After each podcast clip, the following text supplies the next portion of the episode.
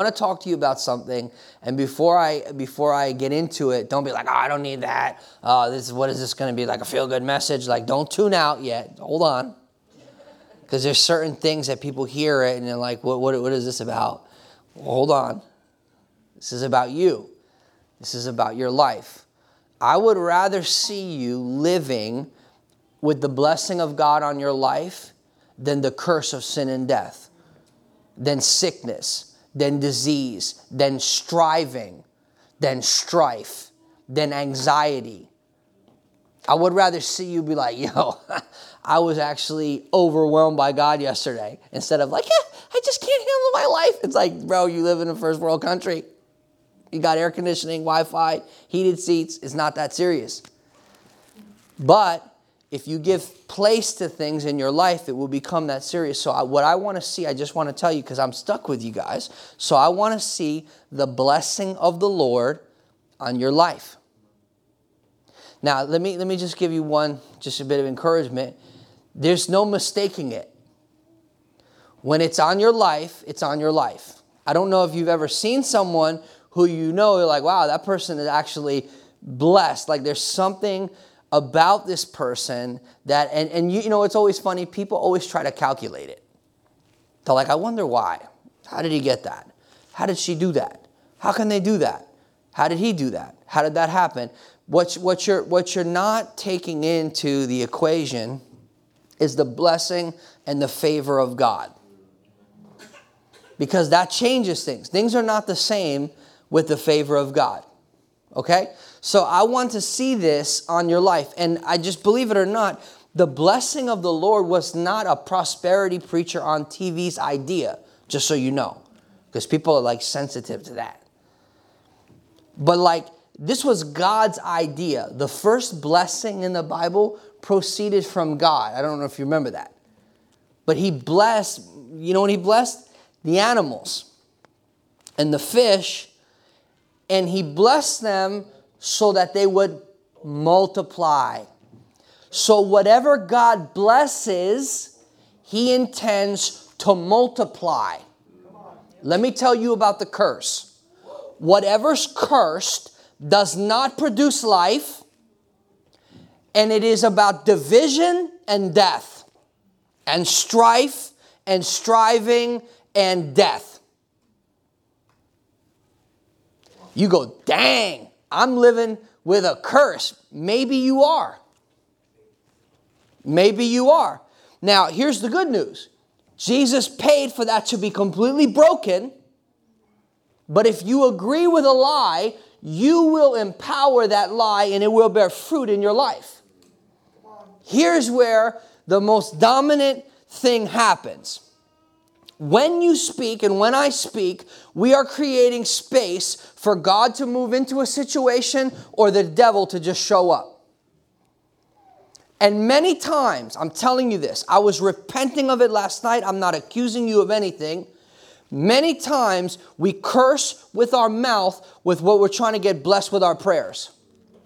Many times we speak death and curses and we don't even know. We have been so accustomed to it that we have been so conditioned to it that that's how we speak. That is our default. But yet we're like, we're blessed, we're Christians, but everything is basically negative. And, it, and it's not, and I'm not talking about delusionally positive, like, oh, everything's great. I'm not talking about that. But you either agree with God and you speak that, or you agree with the enemy and you speak that, and whatever you speak, you'll have. Come on. That's right. Now, the word bless appears four hundred times in the Old Testament. four hundred eight times, excuse me, in the Old Testament, and one hundred fourteen times in the New Testament. Blessing was God's idea. The blessing comes from him and comes upon you. This is important. God wants to multiply, excuse me, when God wants to multiply someone or something, he blesses it. You see it with the animals, you see it with Adam and Eve, you see it even supernaturally with the bread and the fish. When God wants to multiply something, whether it's natural or supernatural, he blesses it. This is a very, very important thing because the enemy curses things to divide them. The enemy will try to wedge his way into a marriage, wedge his way into a family. He will try to bring strife into a church when there's peace. He will always try to bring something in there that is cursed to speak death into something. This is important. Now, as humans, we have a propensity towards death. Proverbs says that the power... People always quote it wrong. They go, the power of life and death is in the tongue. That's not what the Bible says. It says that the power of death and life is in the tongue. And the reason that death is put first is because that's what most people will speak, is death. So people have been conditioned to speak in a way that is basically like a self-fulfilling prophecy, and they curse themselves all the time. Now, John Kilpatrick has the best teaching on the blessing. And so whenever you have time, obviously not right now, but like later, you, you, you know, you should check him out. He has, he, he breaks it down into three things in terms of when you speak a curse, how to break it. First, you repent of it. You ask God to forgive you. Then you renounce it. In other words, you cancel its assignment, and you revoke it and you break its power and its authority so that it cannot bear fruit. So there's a three-part thing there that you have to you have to do that, or the thing that you spoke six years ago will still produce death in your life. Now this is why, let me say something to you. This is why what you listen to and who you listen to is critical. Because if all you listen to is people who speak death and people who curse and people who swear and people who speak negatively and people who complain and people who bear a victim mentality, and that's all you hear all the time, what the problem with that is that it gets inside of you. Because that's where the enemy wants to live. He wants to live inside of you. So what happens is, out of the abundance of your heart, guess what happens? Your mouth starts speaking. So out of the overflow or out of the leftover, and you know what's left over? What you've been listening to is always what is left over, right? So that's really important because what we listen to is also a thing that determines how we speak. You know this because when you turn worship music on, you start singing it. When you hear a song from back in the day that you know, you're like, you start singing it because when you hear something, it starts coming out of your mouth. That's why what you what you what you listen to is critical. People watch the news, watch the news, watch the news all day long, all day long. And I used to tell my grandmother, "You're killing yourself because all you're doing is watching negativity, and it's like basically the enemy's testimony." Over and over and over again, what the enemy is doing, over and over. It's like Satan's testimony. Over, Satan's like, let me tell you what I did today. I destroyed twenty-nine thousand families with a stock crisis. I did this. I killed eight hundred people in Africa with machetes. I did. And so you listen to all this stuff, and you're hearing it and hearing it and hearing it and hearing it, and then you're like, oh, I'm anxious. Well, I mean, if anyone listens to that all day, I mean, I don't understand how you would not be anxious. So this is this is like, it's like supernatural if you're not anxious because you're, you're poisoning yourself. It's like drinking poison. And I'm not saying that we shouldn't be informed, but what you put into yourself is very, very critical. Okay? And I only say that because I love you. Now, money, you hear people say, she's blessed. He's blessed, which is a say, a way, it's a Christianese. They rich. They rich, they got bread, however you want to say it, cheddar, racks, stacks, money, whatever you call it. So they go, oh, they're blessed. But you know something? Someone can be rich and still cursed. So, so the money doesn't make you rich. That's broke. Money doesn't make you rich. I'm going to tell you again and again. Money doesn't make you rich. I'm going to say it again. Money doesn't make you rich. This is what makes someone rich to God. The blessing of the Lord that makes rich and adds no sorrow. Paul the Apostle said that if you desire to be rich, you will be pierced with many sorrows. The desire to be rich will pierce you with many sorrows. And what people say is, I must be self-sufficient so I can serve God. I got to have all this money so I can serve God. What you're trying to do is serve God on your own terms, your own way. Serving God like that is of no use. You have to be broken and humble, and you have to trust Him. And if you think that somehow you're going to be self-sufficient and God needs you to build Him an orphanage or a school or a house or a church, you have rocks in your head. What God needs is dead people so resurrection life can flow. People that are rich inside so that stuff doesn't have a hold of them. So when God looks at you, He goes, man, that guy is rich. Who calls you rich? Someone who's poor? I have a friend who's really rich both ways. And he was talking about a Nigerian billionaire. And he said, man, that guy is rich. And I had never... in more than ten years, heard him ever say that someone is rich. And I'm like, dang, that guy must be really rich. Because I mean, he must be rich, rich. And he said, oh, this guy was rich. He, w- he came into the kingdom rich. He had the mentality of a winner from the beginning. Wow, come on. So money, again, doesn't make you rich. The blessing of the Lord makes you rich. Now, in Revelation three, seventeen and eighteen, the Laodiceans were a church in Asia Minor, and they said this, that they, this was their opinion of themselves, they, they said, we are rich and increased with goods. In other words, we got stuff. Jesus goes, um, no, you're actually poor, uh, miserable, blind, naked, and wretched. And he gives five descriptions of how disgusting they are to him. Jesus doesn't talk like that. Read your Bible. Read your Bible. Most people have not read through the New Testament, and they have no idea the things that Jesus and Paul said. And if you tell them the truth, they will get angry with you.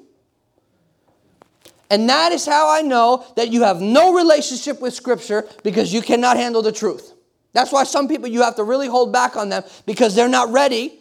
Because they're not engaging with Scripture, so they're not ready for the Spirit. So you come and drop a pearl on them, but to them, it's it's it's unclean, it's not valuable. But you had to get it through irritation. You know how a pearl is formed? A dark place, pressure, isolation, and irritation. And here I come with my valuable pearl that I had to be here eight years for, seven years, and I had to go through hell, and I come to you with a little pearl, and you look at me stank.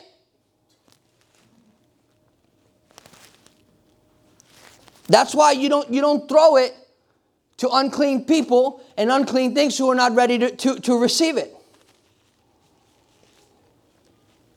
Now, what the Laodiceans were experiencing was the deceitfulness of riches. Jesus spoke about the deceitfulness of riches. And here is the deceitfulness of riches. They will tell you, without me, you cannot be happy. With me, you will be happy. And they give us an inflated view of ourselves that is often incorrect.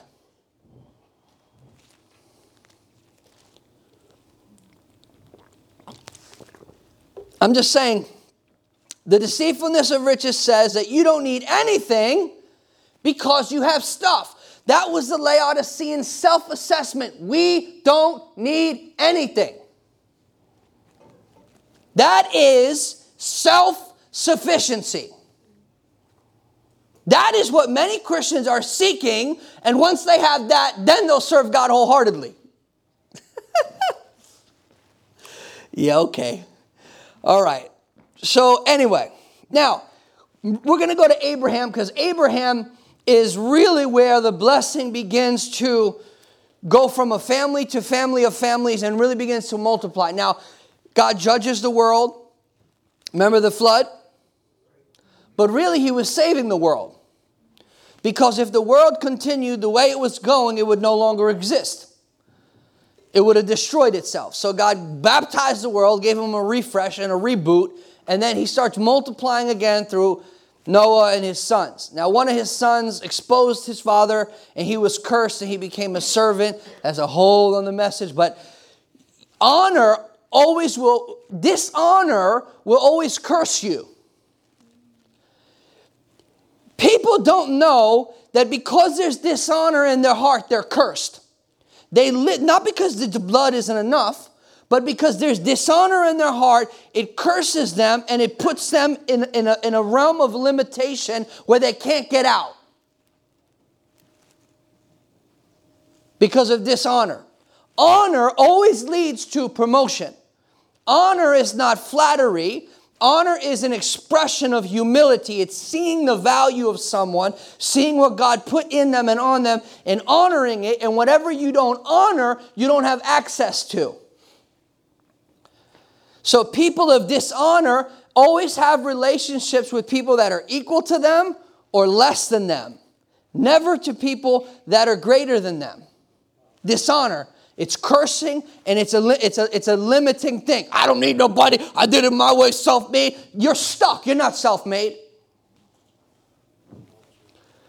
You live in the vanity of your mind, and no one is speaking any life into you, and all you speak is death. You're, that that is that is a, a living manifestation of the curse, and then you know the curse is flowing too, because whatever you speak to, nothing happens to it. It's dead. It's all dead. So this is this is really important, because let's let me go back to Genesis. Let me read this to you, because I want to show you God's heart, because this is God's heart from the beginning, and I can't I can't get beyond the beginning. But this is now the Lord had said to Abram, "Get out of your country, from your family, from your father's house, to a land that I will show you. I will make you a great nation. I will bless you, and I will make your name great, and you shall be a blessing." So not only am I going to bless you, but you are going to become an embodiment of that blessing. In other words, where you go, the blessing goes. Amen. That was good. I will bless those. Here comes now, I like this part. I will bless those that bless you. In other words, let's say you're blessed, and I say, oh man, Isaac is blessed. And God says, if I bless Isaac, I get blessed. Guess who I'm blessing? Isaac. Guess who we bless? The person who speaks death and lives under a curse.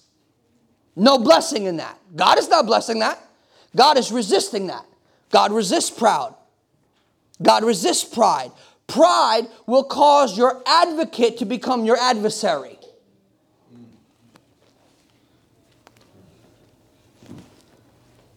So now I will bless those that bless you, and I will curse him who curses you. Now, I don't know about you, but this is this is aggressive. God is saying, your enemy will be my enemy. Come on. He who opposes you opposes me. Come on. Amen. Woo, that's good news. The worst thing you can do is hurt a real Christian.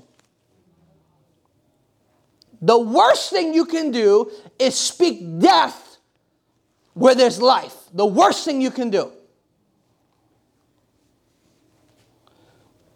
Follow the lives of people who curse people who are blessed. Look at their life.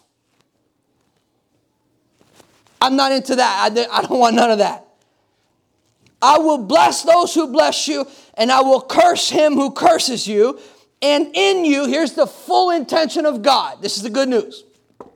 God is not like, oh, I love cursing people. Just curse us so I can curse you more. You know, God doesn't like that. Look at God's heart. God's heart is like, and in you, all the families of the earth will be blessed. Even the people who are living under a curse, speaking a curse, like the curse, tattoo the curse on their face. God says, I want to bless you. Come on. Amen. All of the families of the earth shall be blessed. Now, here's the thing. This is wild. Look at God. God says, okay, Abraham, you're not Abraham yet. You're Abram. And learning to follow me is going to make you Abraham. But right now, I want to talk to you. Leave your family so that through you, all of the families of the earth can be blessed. People want a blessing for nothing. It doesn't, listen, it's not free. Oh, you thought it was free? Oh, you thought, do you work forty hours a week for free? sixty hours a week for free? How many hours a week do you work? Sarah's like four hundred. How? I mean, that's not free. The blessing isn't free. The blessing cost him something. It cost him comfort, feelings. I'm by my family. I have a sense of security. I have a sense of identity. I have my own little tribe. I got my own little spot.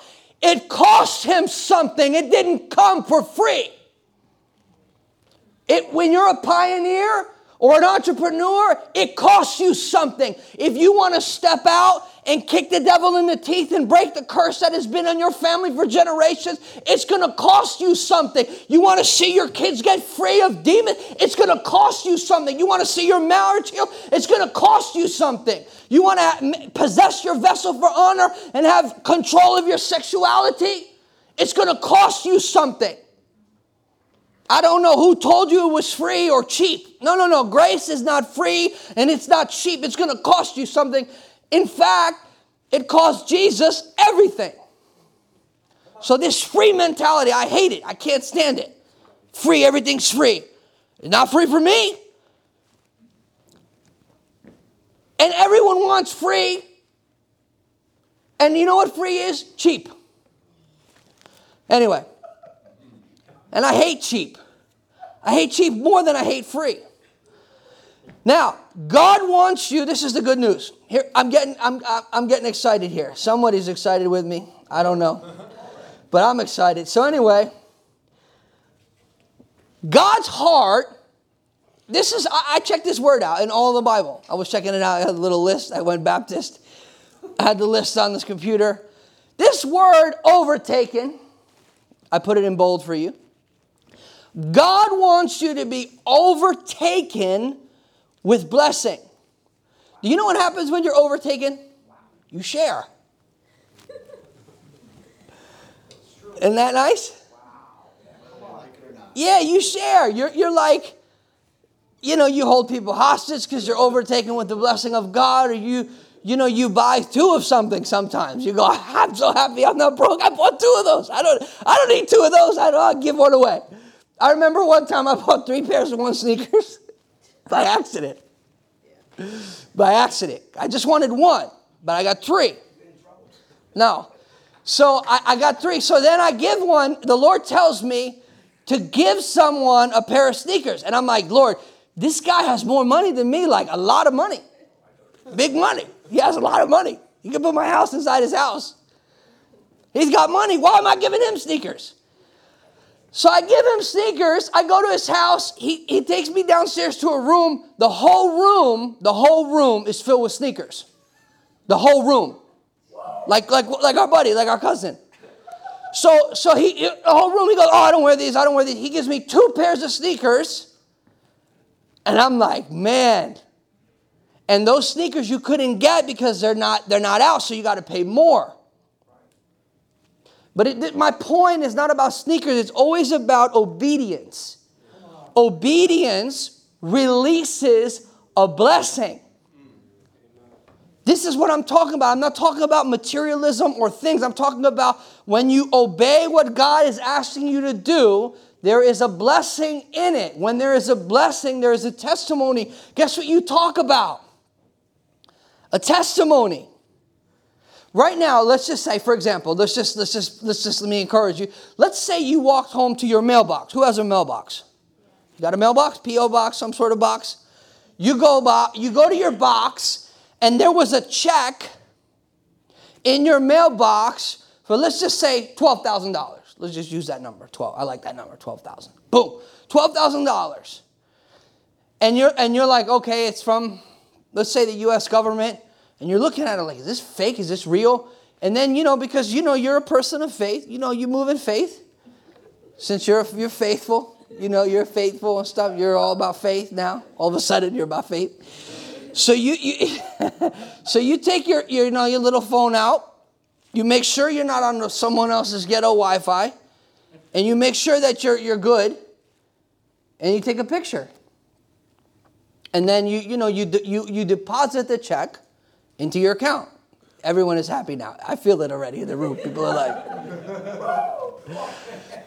And then, and then you look, and then there's twelve thousand dollars plus whatever you had in there, and it's active, and it's real, and it's yours. Immediately, you'll tell people about it. Immediately, because when you walk into a blessing, immediately the most natural thing to do is tell people what God has done. And the thing with that, and this, it drives some people crazy because they're they're insecure, or they don't they think God is upset and angry and, and greedy, and you know. What can you do? What can you say to someone who goes, "Oh, I was blind, now I see"? Imagine you tell a blind guy, "Oh, I don't believe that." He's gonna like, he's gonna like, "I don't care what you believe, bro. I was blind, fam. I like, uh, I see now." He's gonna have a level of boldness based upon what happened. Why? Because he knew where he came from. He knew his condition. He knew how he was, even though he lied to himself about it. He knew the reality before God stepped in. So God is like, listen, if I bless these people, these people are distinguished by my presence and by my blessing in their life. That is something that speaks, that speaks the world's language. The world doesn't get, "Oh, I was speaking in tongues for one hour in my, in my weight room." The world is like, who cares? But the world sees, "Oh, they're doing this, they're going here, they're building that, they're doing this, this and that. Whoa, what's happening?" Oh, now the world is paying attention. The world doesn't know about your, your journal and your feelings and your prophetic pain. They don't care about that. They care about what, what really happens in real life. You know, not in your feelings somewhere, but in real life, they're like, "Dang, that, that, something's happening." So anyway, God wants you to be overtaken with blessing. Now, Deuteronomy twenty-eight two, this word is used twenty-three times. It is only used once in a strictly positive fashion. The only other time it has any sense of positivity is when David loses everything. Remember when he went to Ziklag? He loses, rough day, two wives, not one, two wives, a whole bunch of kids, everyone, his men that are supposed to be with him, that, by the way, he turned them into mighty men. They were indebted losers, and then they come with him and his crazy self, and they become mighty men of valor. Now they want to kill him, and they're against him, and they want to blame him.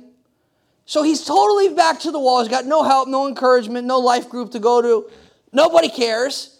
And he had to strengthen himself in the Lord. Remember, do you guys remember this story? And David asked this question, "Should I fight? Will I win?" And God says, "Surely you will overtake them."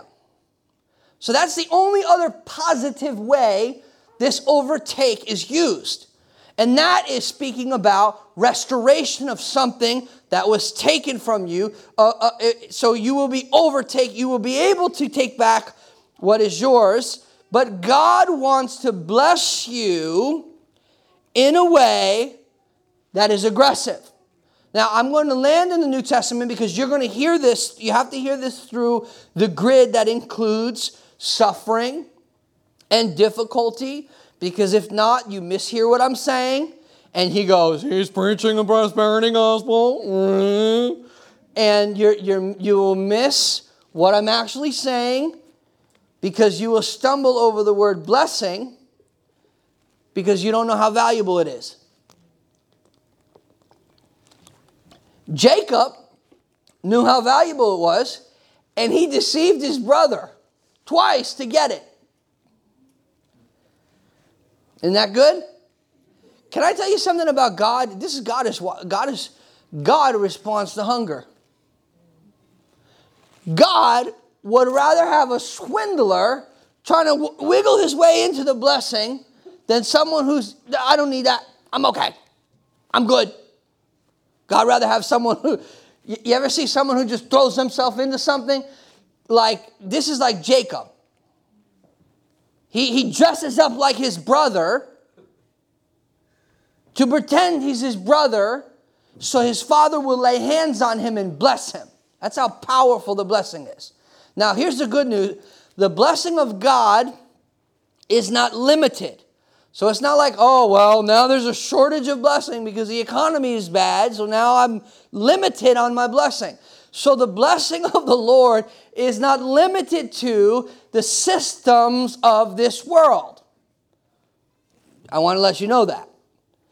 Because the blessing of the Lord is of the Lord, not of the world. So the world can be going to hell and God can still bless you. I want to tell you that. God's economy is not subject to the market. You have to emotionally detach yourself from the market, even if you have investments in the market. This is what the Bible says. The silver and the gold is mine, says the Lord. You have to understand that God is the source of your provision. If not, you will have an ungodly relationship to people and an ungodly relationship to money because they will replace God in some manner in your life.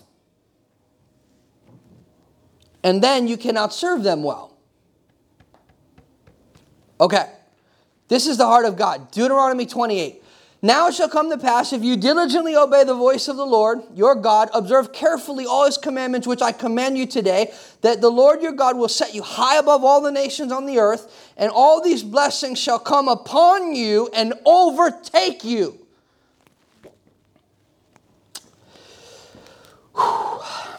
Because, watch this, you obey the voice of the Lord your God.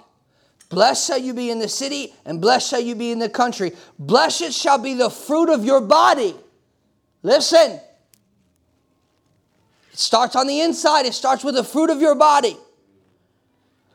The produce of your ground. And the increase of your herds, the increase of your cattle, and the offspring of your flocks. So this is speaking agriculturally, economically. It'd be like saying, blessed are your fleet of trucks, for they shall not break down. They shall not burn out.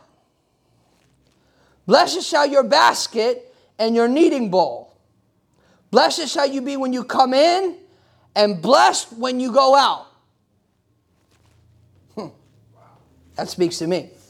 The Lord will cause your enemies who rise against you to be defeated before your face.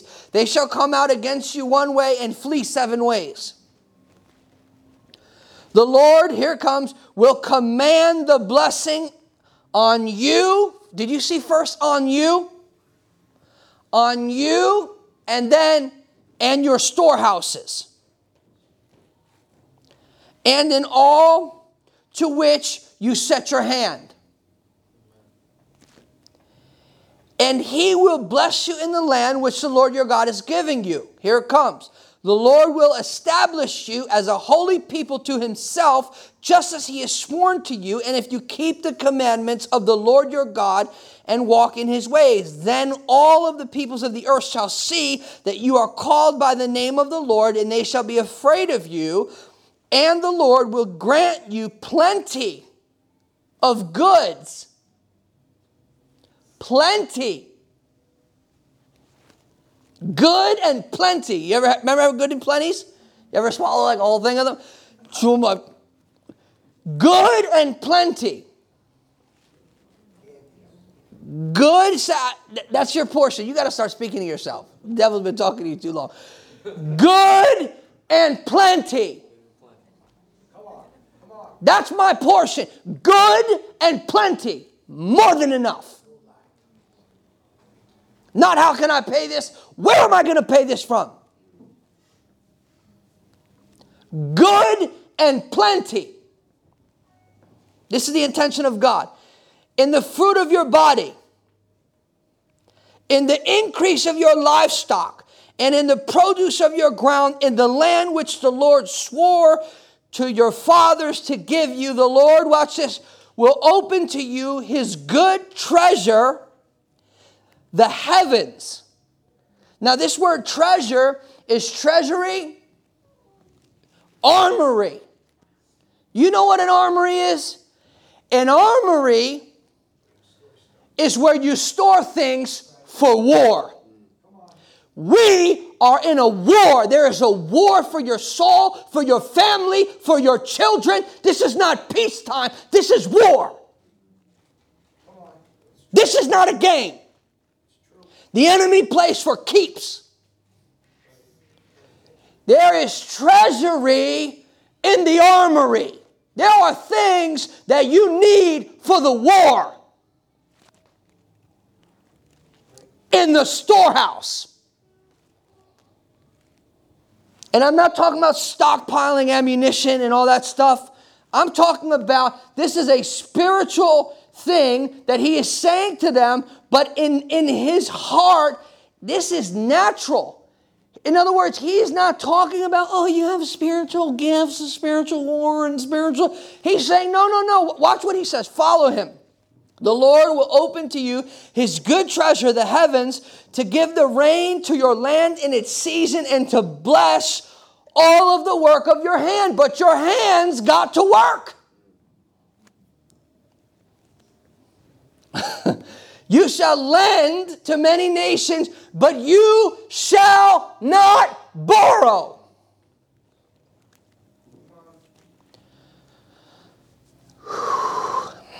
I can't even step into this right now. I'm, and the Lord will make you the head and not the tail.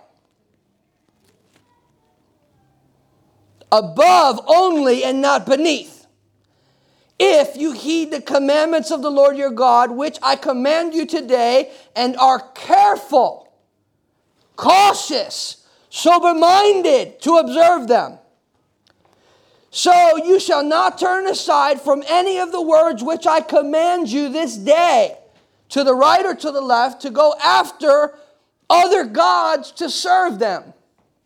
So on the right, watch this, on the right and on the left are other gods that want us to serve them. So now, here's what, here's where we don't see it. When I choose to not obey God, I am serving another god. I don't tithe, mammon. I'm anxious and I'm afraid. The spirit of fear. On and on. I don't want to go, I don't want to go into all of them because there's so many other gods. Pick one. But that's the point. The point is another god wants you to serve it. That, that's that, and that, read the whole next part. Cursed shall you be. The curse will overtake you. Have you ever felt completely overwhelmed? Most people are overwhelmed by the curse, not the blessing. And I'm telling you, if you would just believe me, I have experienced both. I promise you. He, he's my witness. I got a witness. I got several witnesses. The blessing is better. Absolutely. That was free. free. I mean, just trust me. You know, like I'm not asking for a lot of trust. Just that's a little bit of trust here. So now let me, because because people are like, oh, what, is, what, is, what about the New Testament? What, what about what about suffering? What about? Don't worry. Paul. Paul's going through hell. The, the, his, one of the worst things he went through is the daily burdens of the church. He says that that came upon me daily. If you don't know what that is, good. Why are you laughing? So anyway, it is doubtless. This is Paul.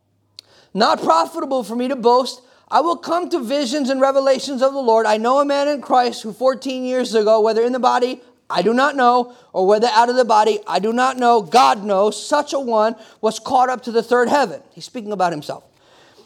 And I know such a man, whether in the body or out of the body, I do not know, God knows how he was Come on. How he was, thank you, caught up into paradise and heard inexpressible words, which is not lawful for a man to utter. You see that in the book of Revelation where John hears thunder speaking. Because in the realm of God, everything's alive. And whatever's alive speaks. And God said, don't write that down. That's not for everybody. Not everything that you see or have or do is for everyone. Bless you. Of such a one, now nowadays Christians will be like, I'm going on T V. I'm going on It's Supernatural. I'm going on Sid Roth. I'm going to tell everyone what I experienced. Of such a one I will boast, yet of myself I will not boast except in my infirmities. For I, though I might desire to boast, like everybody likes to brag a little bit, I will not be a fool. That, you know who brags? Fools.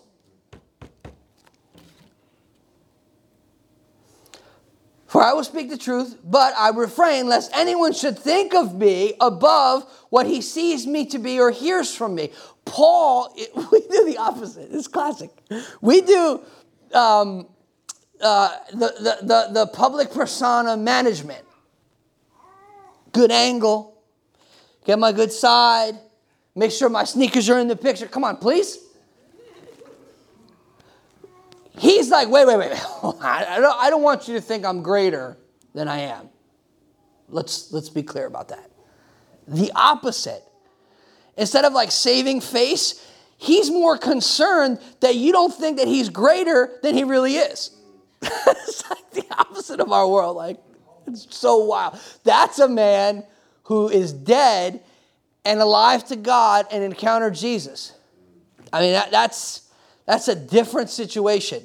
So anyway, unless I should be exalted above measure by the abundance of the revelations, a thorn was given to me.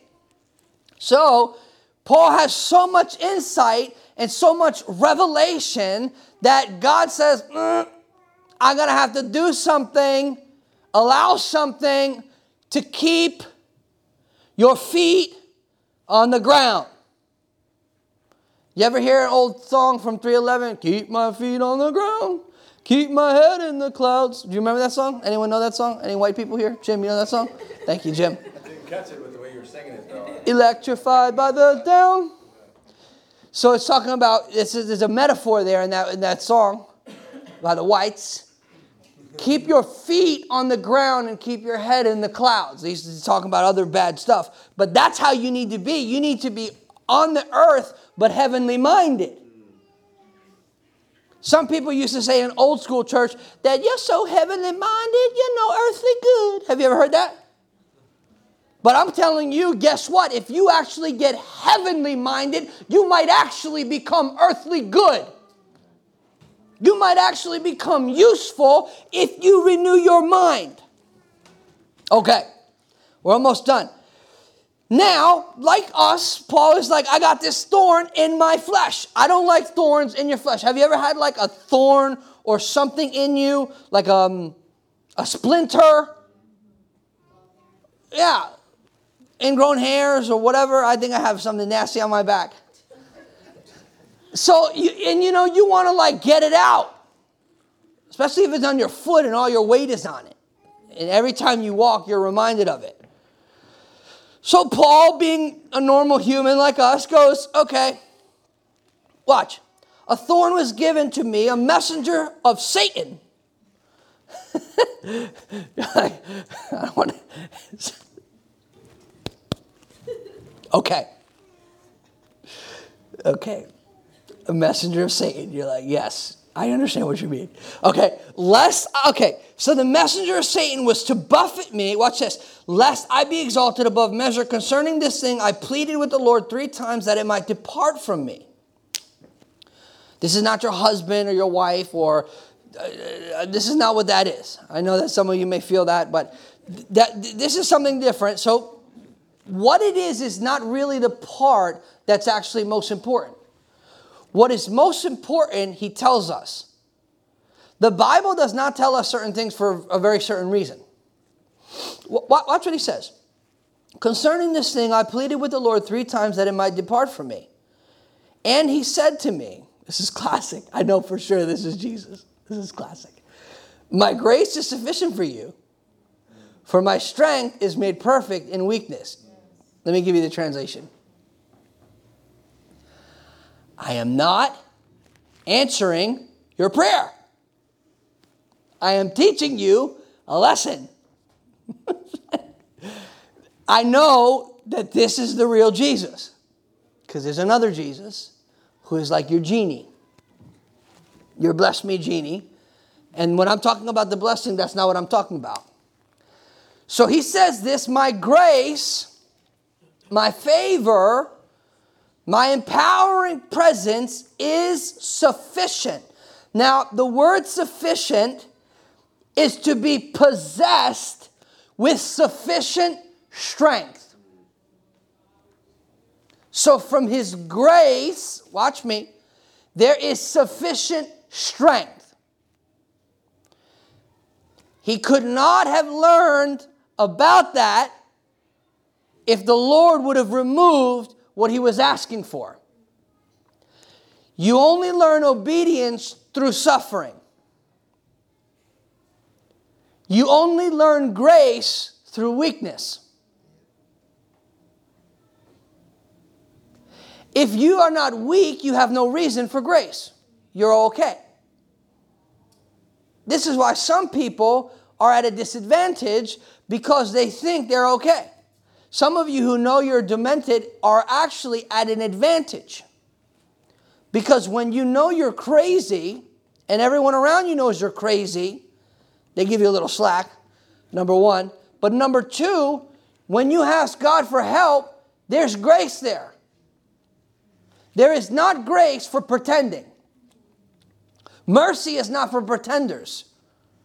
Grace is not for pretenders, but there is, there is help. Now he says, my grace is sufficient. In other words, you will be possessed with enough strength for you. Watch this. For my strength or my power, my dunamis, my ability is brought to telos or completion or accomplished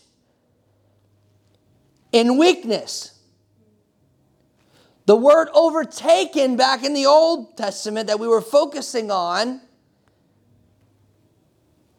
it has several meanings. I'm going to go to them for a second. I'm going to jump back there for one second because I want you to see something, because we have a propensity to want to be self-sufficient. I cannot experience the f- sufficiency of grace in a self-sufficient attitude. I cannot be empowered by the strength of God if I believe I am strong on my own. When, when Paul tells them, he commands them, he says, be strong in the Lord. In the Lord. In, not in you, in the Lord.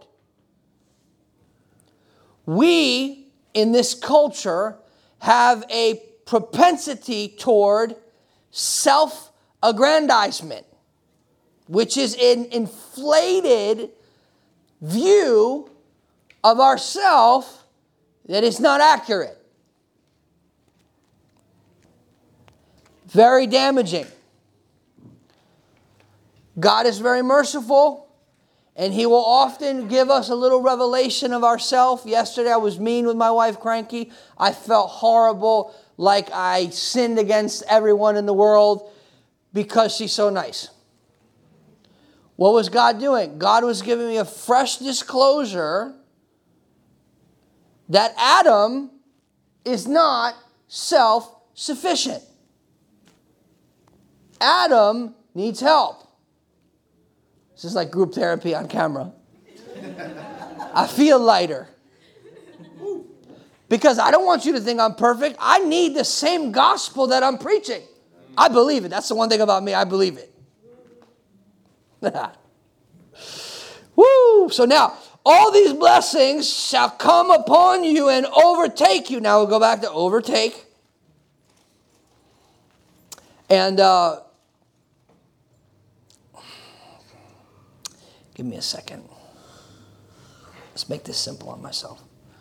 We're in the habit of making things more difficult for ourselves. Okay.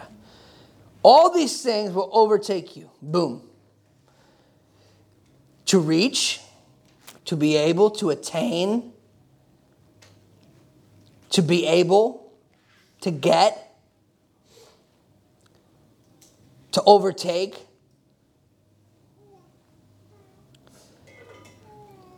To reach literally or figuratively. So now, the same context of the blessing coming upon you and overtaking you is the same context of grace being sufficient for you. Remember the blessing that first it comes upon you, right? And then your storehouse. Are, are, are you guys tracking with me? We focus on storehouse, storehouse, storehouse. Ah, money, money, money, money, money. But you forgot you. The priority was actually you. Money's nothing to God. Money's something to you. Not to Him. So now, do you know that it's a lot more difficult to get people together than money? Do you know how many disgusting people in the world can write an easy check? And that's easier for them than to get five of us in a room together to actually pray? That's more difficult. It's more difficult to teach people honor and respect when they grew up in dishonor and competition than it is for a money to come through a, a bank account. That's nothing to God. To you, it's something, not to God. So this is something, because now this same blessing and this same being overtaken, be, being empowered, being able to go through something, it's still true in the New Testament. This type of blessing is not, oh, I got something for free, or I got a scholarship, or I that's awesome. This is something inward. This is something transformational. This is something that empowers you from the inside. This, your family needs this. If you look, you can see evidence of the curse. Dysfunctional marriage, dysfunctional sexuality, dysfunctional economic habits. You don't pray. You don't engage with other people. There's no accountability. There's no confession. There's no, you, you, there's there's such a, such a high level, and I'm not saying you, you, you. I, I mean that in our culture, the predominant way that people live is profoundly dysfunctional. That's why the world offers cheap counterfeits to make you functional, but never to transform you. And now it has seeped its way into the church, and the church is talking more about trauma than they are about transformation. They're talking about more about my truth than God's truth. They're talking more about, I can't believe what happened to me, than the power of forgiveness. Come on, that's right. Amen. And these ideas from the world have now crept into the church. So instead of the church invading the world, the world has invaded the church. And then you tell the truth, and then people look at you sideways. Oh, no, I'm not apologizing for the truth. And I'm not mad, and I don't hate you. The truth is just the truth. Whether you like it, don't like it, it doesn't matter if I like it. It's still the truth. Speak your truth. Wait a minute. It's either true or it's not true. Now we have your truth. Your truth is a way to say that I don't want to be accountable to the truth, so I'll call it your truth. Oh, that's nice. Jesus worked for you. Maybe if you repent, Jesus will work for you too. That's nice. Anyway, okay. How to be blessed biblically. I want you to, believe it or not, I want you to be blessed. I've told you this a lot of times. It's a selfish reason. I want you to call me and go, man, I'm blessed. I'm happy, man. I'm so happy. I can't believe it. I'm overjoyed. It's like, What do I do with this, this type of happy? Some of you, that is so far from your mind, you don't even fully believe it's possible. Sitting here today, you can look at me and go, I don't see it. I know, I'm trying to cast vision. If you don't see it, you'll never have it. Never. Do you realize, some of the men are here, we st- our feet were on the one hundred forty-eighth floor of a tower in the heavens. Do you know that existed in someone's mind? That existed inside of someone before it came out. They didn't manifest it. Oh, you manifested a building. Oh, that's amazing. No, they didn't manifest it. They did this thing called work. They built it. Work is a four-letter word, I know. It worked. And they built it. And we paid a, an obscene amount of money to stand up there and go, oh, take pictures like that. And they knew people would do that. They did it in faith. They worked by faith. Isn't that interesting? What's different about us is that our faith operates by love. We know He loved us. He gave Himself for us, and so we respond to Him based on that. Okay, I want you to be blessed. Here's how. Diligently listening. One of the things that I learned, I was speaking to the deacon about some of my frustrations yesterday. One of the most frustrating things is that I cannot help people who will not do what's right themselves. So if you will not move toward what is right, I cannot help you. You cannot help someone who will not do what they know is right. You, I'm telling you, I don't care how strong you are, how rich you are, how intense you are, you cannot help someone who will not move toward what is right. Cannot. Most frustrating thing. You love people, you care about them, you, you would jump through hula hoops so that maybe they would see what's right. You can't. Painful. Very painful. Welcome to the fellowship of Jesus' sufferings. Welcome to seeing that Jesus was acquainted with grief. And it wasn't because of His sin, because He didn't have any. It was because of other people's irresponsiveness to the truth. Very painful. It doesn't go away. That has been more of a lingering pain in my life than even my own mother dying.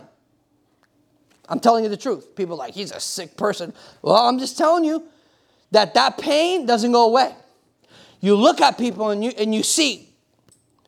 And you know that th- God's plan is. And, and it doesn't have to be that way. Wholeheartedly obeying. Wholeheartedly. Make it resolute in your spirit. I will obey God. God says this. I'm going to do that. I don't care how I feel about it. There is no other way. Now, the love of God, unconditional. God doesn't go, oh, well, Adam's being a good boy today. He said he was sorry to his wife. I love him more. No. The love of God is unconditional. The blessing of God is totally one hundred percent conditional.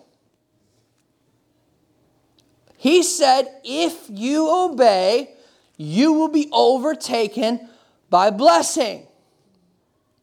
If you don't obey, you will be overtaken by a curse. Now, I don't know about you, but I don't want that. That doesn't sound helpful. It doesn't sound good. It doesn't sound like that's going to add anything. It sounds like it's going to take. A curse always takes. A blessing always. You shall be the head and not the tail. The lender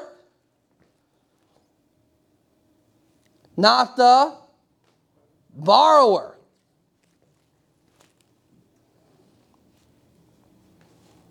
Never give someone money that you need back.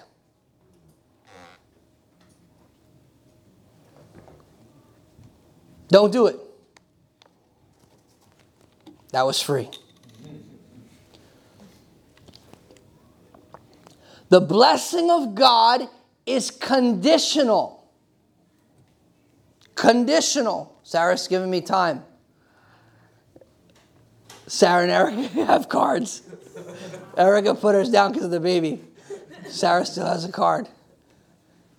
It's like, when you do that, I feel like I just got caught eating candy. I'm like, so anyway, I'm like deflated. But but but here, here's the thing here. And then... And I'm going to end because here's the thing. You know what's frustrating about ending? There is no end. This is an eternal gospel. And, and, and it's like, no matter what you say, at the end of the day, here's the pain. You have a choice. I have a choice. I don't always make the right choice. You don't always make the right choice. But we can come to him for mercy, and we can find grace in the time of need. And that releases the blessing.